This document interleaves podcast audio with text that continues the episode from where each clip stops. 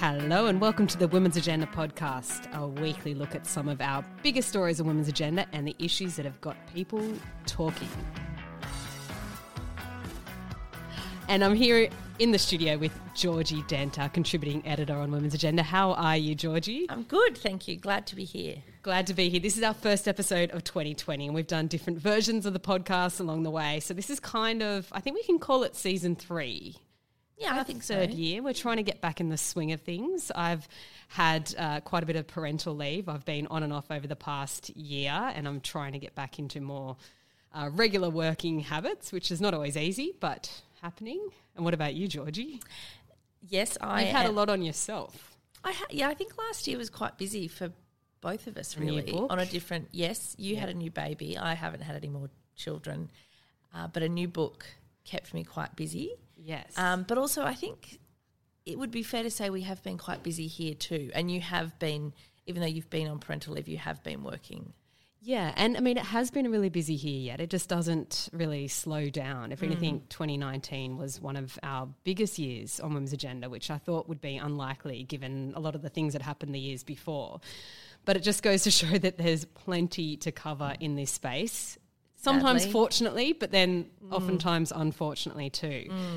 Um, so, well, this year we are going to have a couple of different cohort, co-hosts join us on the podcast. So there'll be us. Um, also, I'm really excited to announce that Shivani Gopal will be joining in. Um, and Shivani is um, a highly sought after media commentator. You may have seen her on, she's often on the Today Show, she's often on The Drum and various other places.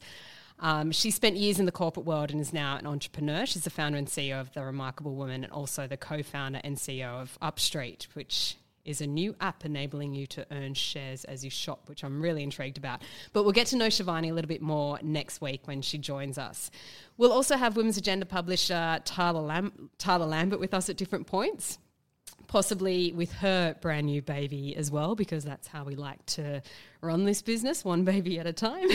and uh, but today it's Georgie and I, um, and we'll touch base with uh, Christina Ziwica a little later on because we want to talk about a piece of hers that we've just published addressing some of the victim blaming and well, really truly atrocious comments that Harvey Weinstein's lawyer has made to the New York Times.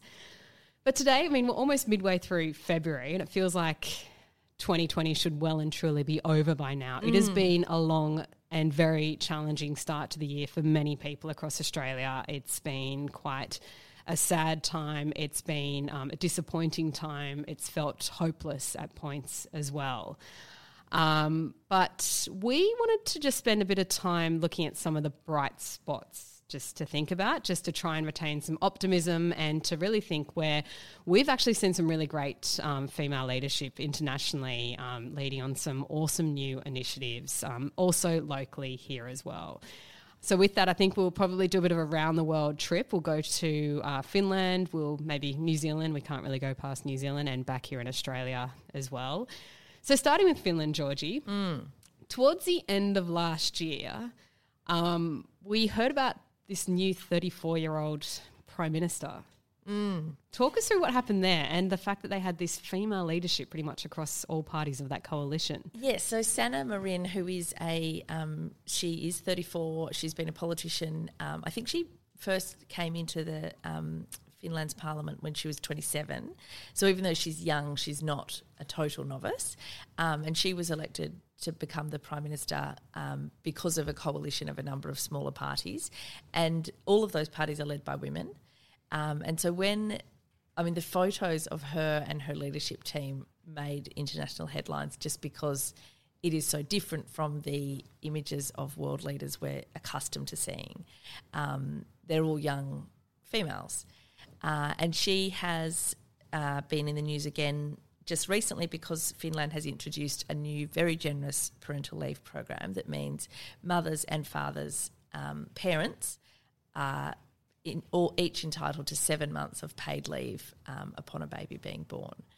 And I mean, if you think about that from the Australian perspective, It's just- you can't. it- It's It just not amazing. Even I just we can't even imagine what a what a cultural shift that would create. Yes, and I think it is worth noting that in Finland they're not coming from the very very low base that we are coming from. So they have had generous um, parental leave policies as the Scandinavian countries are sort of famous for having. Um, but this is, you know, Sanna Marin uh, said very clearly that, that the reason that she wanted it um, to introduce this policy was to to encour- encourage equity at home um, and make sure that as many dads take leave as as mothers do. Um, and I think that it is just one of those incidents where you think, wow, it is possible to do things differently, and there are countries and there are leaders who who do tackle these problems differently. Yeah, exactly. And I mean, with that as well, I saw that. I mean, single parents can they, they can get the full almost 14 fourteen, months. months, Yeah. or so of that. Yep. Um, and I think does that make it the most generous in the world now? And It's it's not as generous as Sweden. so what? What do, do you know? Of, I think Sweden what four hundred days or something. Yes. I, I could be wrong on that, but yeah, I think Sweden is closer to having two years in total, um, whereas this is you know fourteen months in total. It's very, it is very, very generous, but it is not quite. Sweden is still ahead um, a little bit. I think also. Uh, the young prime minister is from what she would describe as a rainbow family. So she she had a mother and a father, but they separated when she was quite young, and her mum has got a female partner, and she that's the other thing with this pr- policy that she has said is she wants it to apply to all different family units, however they're made up, whether that is same-sex parents, whether it is a single parent, um, or a mother and a father, whatever arrangement she wants them, um, those households to be able to access this sort of policy. Yeah. So in Australia, we are not really anywhere close to this. No, Um, just a long way away. So at the moment, um, we have the, the, the, the, the dad and partner pay, which is at two weeks. two weeks at minimum wage. And we've also seen the stats on that, that only, I mean, I don't think it's even half of fathers are even taking it. No, no, it could be a third or so. Only a third or so are actually taking. Yeah, and part, I think part of that, because the government provided um, dad and partner pay, is, is is is all fathers are entitled to it, but you have to apply for it. And because the numbers here are so low, I think it's more. I I would like to think that more dads do actually take at least two weeks when a baby is born, and I think we know that, but they're not necessarily applying for the government pay. Yeah. Um, for those two weeks, and I would suggest the reason for that is because a it in financial terms it ends up not being very much money and the paperwork to get that is, Yep. is quite exhaustive so i think that's one of the reasons but in terms of um, employers providing um, or in terms of dads taking extended periods of leave we know that only 5% of dads take an extended period of time Yeah. um, and in the scandinavian countries that's very different it's not quite 50% um, you know between men and women but it's much higher than 5% of dads And in the, I mean, we've heard the stories of the, um, there's a term, I think they're called the latte dads uh, in Sweden, where you'll often see groups of men with prams going for coffees during the day. And it's quite, it has been a huge cultural shift to see that happening. Yeah. Um, but I mean, here locally, we are, I mean, we're increasingly seeing, I know on Women's Agenda, pretty much every week we're starting to get people sending emails through. We're getting press releases. We're hearing from different organisations, small and large, about what they're doing to try and address paid parental leave internally, and where they're often removing things like. Uh, uh, primary and secondary labels to make sure that the paid parental leave that they do offer is available basically to anyone who brings a new child into their life, whether they're male or female, um, regardless of their, their their status as a couple, whether they're adopting or not. So it's great to see these progressives being done by organisations. Um, and I mean, hopefully, we can get it on our agenda at some point to talk at the uh, the political level as well. And Yeah, well, I, look, I think it is worth saying that you know, in in Australia, when we first had um, paid maternity leave, it was led by corporates. So Westpac was, you know, quite famously brought it in, and then another of um, a number of companies followed suit. And then once there was enough of those, that was when government stepped in and um, and started providing paid parental leave.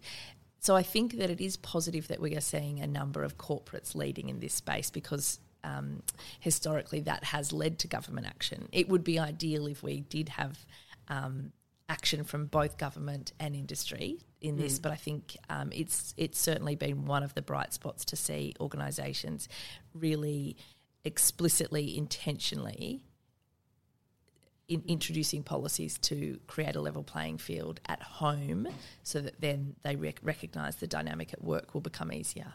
The other part of that I love is that when we do write those stories, they do really, really well. And Everyone we see so people. Mm. love reading those stories. So um, I think it also goes to show that if you're a corporate, there is there is something to be gained from really publicising these efforts, from making um, making an issue of them, making a song and dance, and making sure making those announcements to staff, ensuring that they understand exactly what they're entitled to and um, what they can go and ask for, making it very culturally normal to ask for those things as well. Yes, and also one of the other huge benefits for corporates um, that some of these organisations that have introduced these policies for sort of a year or 18 months are seeing is that the number of applicants they receive for jobs now is has, has increased significantly. And so, in terms of um, if you are an employer seeking talent, it's a very smart area to be investing in. Okay, so moving on now, other bright spots. So, um, I mean, the bar might be pretty low, but um, we've noticed we- we're hearing mentions of climate change, um, talk of climate change, of climate action, of um, from from the coalition. We're hearing it being discussed in Parliament. We're hearing from. Um, I, I guess what you might describe as moderate uh, liberals uh, talking out about their party. Um, it was great to see, even from uh, well, from you know the Minister for Industry and Science, uh, Karen Andrews, a couple of weeks back, you know, go out and make the point that she doesn't want to sit around debating the science of whether um, this is happening or not. We need to get on it. We've wasted too much time on this already. Um, so I'm that makes me feel a little bit more optimistic, but also is that we've seen uh, the uh, independent MP for Warringah, Zali Steggall, come out with this new bill, which I think is really exciting. It's it's a climate action bill. She wants us to. It basically provides a roadmap for Australia to get to um, carbon neutral by 2050, um, and a lot of pieces that will get us there within that as well. I'm not sure that it will pass. I think obviously that's a really hard ask, but I think the key thing is here that it is starting a conversation, a much needed conversation that can hopefully, well, we, we potentially um, drown out some of the Matt caravans of the world who are talking ca- Canavans, I should say. Oh, I'm slipping on all my words, but um, that we we can start really talking about action and things that we can do to make a difference here at the national level. Yeah, and I mean, look, it sounds um, flippant to even say that there could be anything remotely positive to come out from the devastating um, bushfires that have destroyed so much um, wildlife, parts of the environment, homes, lives. You know, it, it is dev- it has been devastating. I think it has also focused more minds on on this on the issue of how we manage climate um, because I think the extreme weather conditions that we're experiencing just cannot be ignored any longer. And I think that in terms of bright spots, I think looking at the community spirit that has sort of come come about um, that has been evident through those disasters in terms of people's generosity and willingness to help and all of those types of things. But I think also at a at a broader level, there is now, I think, a greater appetite than ever before to start tackling this issue. And it, I mean, it's it's a decade too late. It's decades too late. But we can't change Australia's political history until this point. And I think what's really promising about Zali Steggall's proposal is that she is not prescribing a mechanism. She is saying, let's work towards creating a mechanism that we can agree on. Because the issue is we've got to reduce emissions. How do we do it is the next part. And I think that I see there. I think there is an opportunity at the moment for for bipartisanship um, on this issue, just because we are seeing more voices from across the political spectrum speaking out and saying, you know, I mean, even the Liberal MP Trent, Trent Zimmerman recently came out and said, you know, we really need to be um, coming away from coal, um, which is quite radical from the Liberal Party. I mean, it, it seems crazy to even say that, but it is. And so I am hopeful that perhaps um, as an effective independent, um, with the support of the other crossbenchers, Zali might be able to champion this process and work towards a piece of legislation that'll help.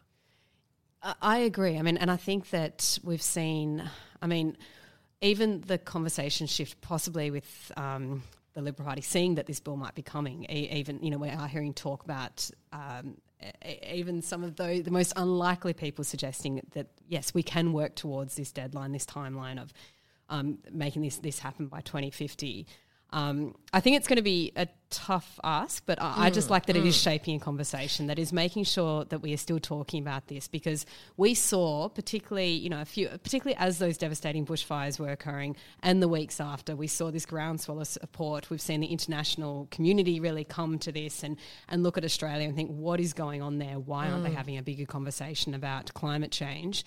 And with that, I mean my biggest fear was that you know you get all this momentum and it's quickly lost as as the news agenda moves on because things can quickly. I mean, uh, uh, it's going to take us a long time to recover from what's happened over this summer, but it is quite easy. You can see how the, the news agenda moves on, how quickly social media moves on, how um, all, all, all the posts about wanting to do more and wanting to really throw everything at this and all the passion that was generated, that starts to ease off a little bit. So I like that this keeps it top of mind.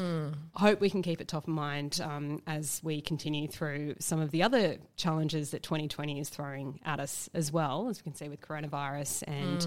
You know what our economy might look like in the next few months, but we do absolutely need to keep this top of mind. So, another bright spot there. We also see other um, international leaders, particularly women, really um, I mean, A- Angela Merkel's a great example of somebody who's long been uh, talking about climate change, even as far back as 2007. She was really trying to lobby for action for the G8 level. She's faced plenty of challenges along the way, but she's somebody who is keeping it front of mind in her, her final final um, months and years in office.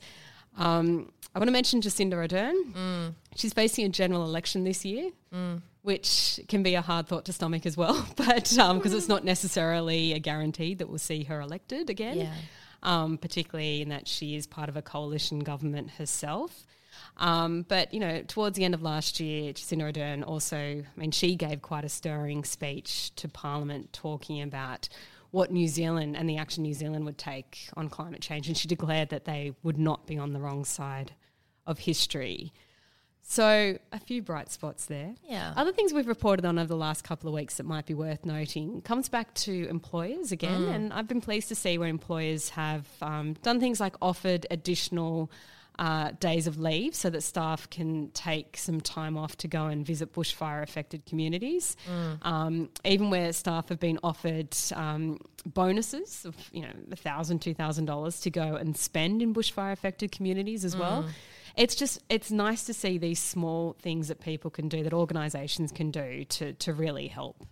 I, I, I agree, and I think that um, the the sort of innovative ways that businesses are looking at how they can, you know, improve um, quite a dire situation. I think it's I, I think it's really positive because obviously we saw in the midst of the um, bushfires donations of money were obviously sort of front and centre, and that's really important because obviously that's what they need.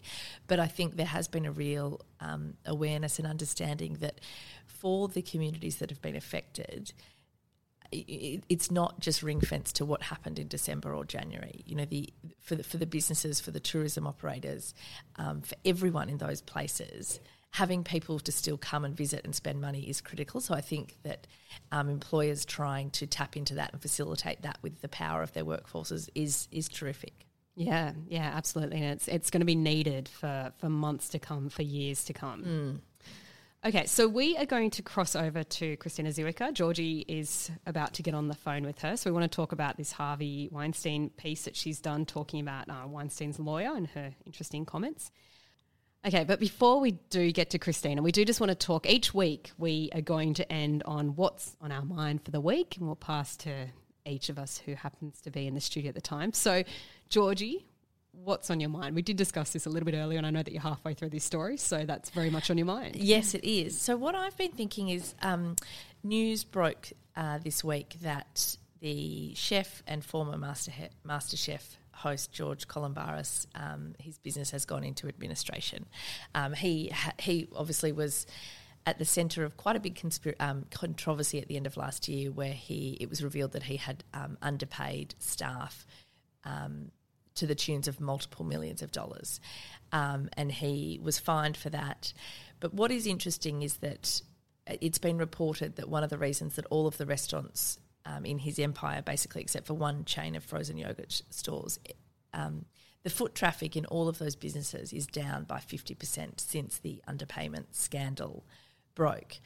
And while I would never um, sort of wish or hope for anyone's business to go under, because I think there are hundreds of people now without a job, without having had any notice of those things, it's you know it's that's not a scenario you'd wish on anyone. But I did think it is a reminder that as individuals we do have power. And obviously, for a lot of Australians, they decided that a business that isn't going to pay its staff fairly and legally is not a business they want to spend their money at. And I think that on the one hand, that is very sad for the people who are working in those businesses. Um, but I think it's a good reminder that as individuals, we do have more power than we imagine. And I think it's the thing I've started to think about is what are the other areas where we can individually create a bigger movement around what we're happy with? You know, for example, if if investing in renewable energy is something that is really important mm. as Australians, then let's look at our super funds. What are, what are they doing? Because we, you know, f- for any working Australian, we have got a super fund, um, and I think it's it's useful to kind of think about how we can influence outcomes because when we act together, we are actually far more powerful than on our own. With, I mean, with the example that you mentioned there as well, there was no sort of um, there was no social media effort or anything that came together to make that happen, was there? There was no kind of boycott thing that occurred, or no. I mean, there was mm. certainly at the time of that scandal, there was a lot of um, a lot of you know, there was a lot, of, of negative talk on, on, social media, and yeah. a lot of people were quite horrified. Um, and of course, it's not the only business that has been found guilty of these sorts of systemic underpayments. I mean, even Woolworths had its own scandal there. Um, but I think, f- for whatever reason, this struck a chord. Um, with consumers who thought, who clearly thought, I mean, the administrators have confirmed that foot, foot traffic halving to these restaurants was ultimately behind the businesses mm. folding. Um, and yet, it goes to show that even without a sort of concerted campaign, individuals can have consequences if they come together.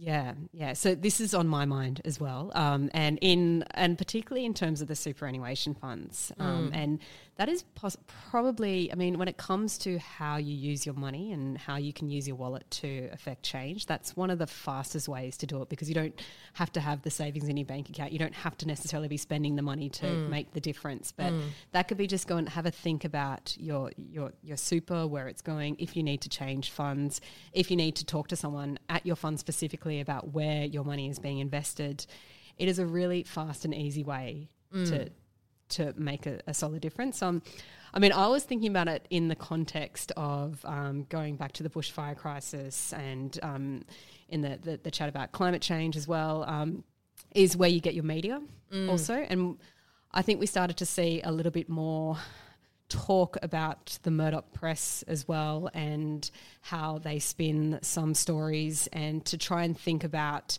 how you can even put pressure on those publications as well to, to, to do a little bit better, to think about some mm. of the mm. columnists that they're using and mm. repeatedly going to. So that's another way. And I think we started to see campaigns around mm. that and a lot more awareness of um, some of the headlines occurring in those papers. And mm.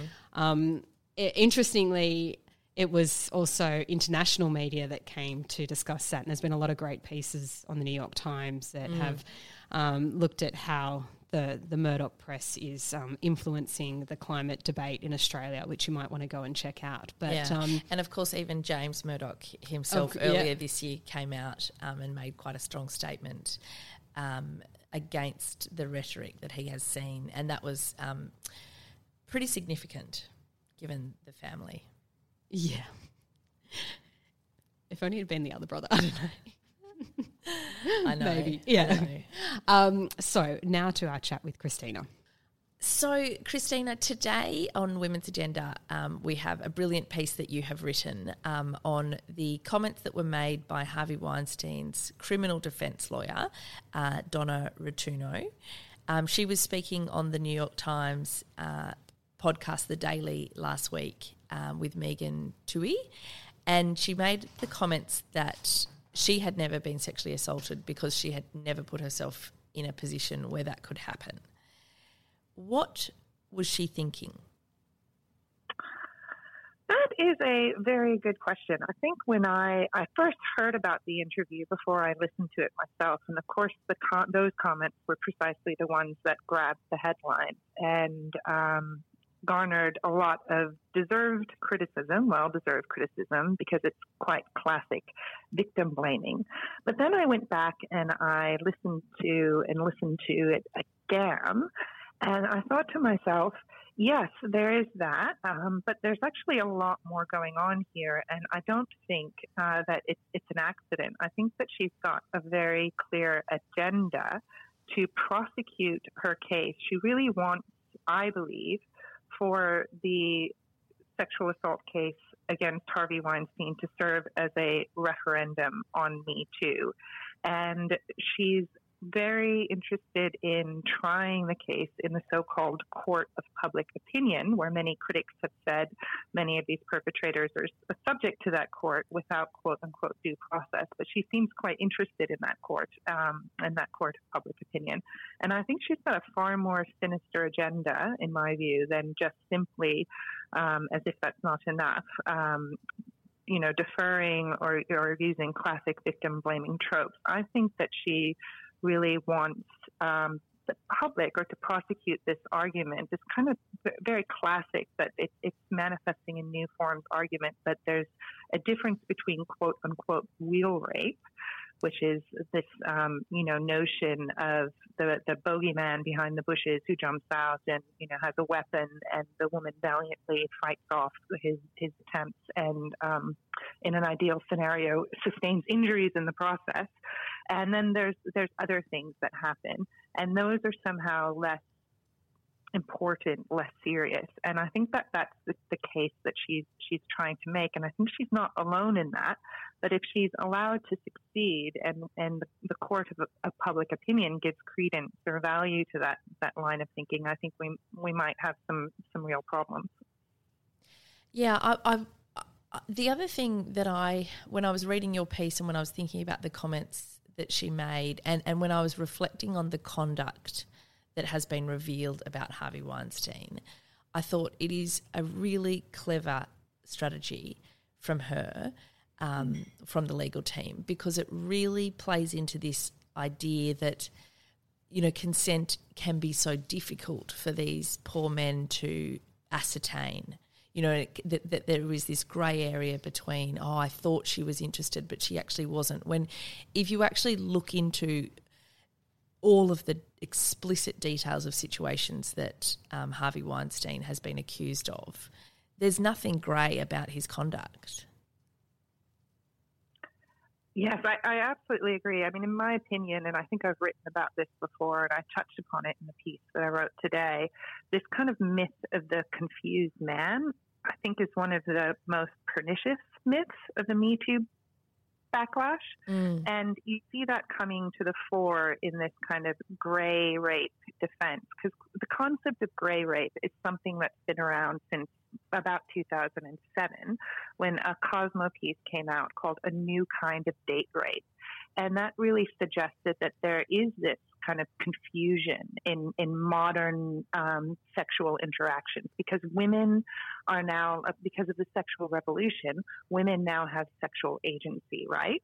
So um, they can initiate sex, they can they have sexual freedom, but poor men who have been traditionally you know, operating in a, a, different set of circumstances where women were seen to be the gatekeepers, don't know what to do with these modern women flashing their, you know, modern sexual wares in front of them. And there's this assumption that they just don't have an off switch and they don't know what to do with that. And I, I, I think that, that that's not actually borne out in fact in what's actually happening in these in, in workplaces, and I would argue in the Harvey Weinstein's situation, because we know from Australian Human Rights Commission survey of sexual harassment that half of people who experience sexual harassment in the workplace consider this type of behavior common, and two in five were aware of someone else in the workplace being harassed in the same way by the same perpetrator. So this isn't something that these men are stumbling into because they're confused and there's this gray area and they don't know how to navigate this new sexual landscape. And it's certainly not something that they're stumbling into because of, you know, a one-off, I had a little bit too much to drink at the Christmas party and got a bit handsy kind of experience.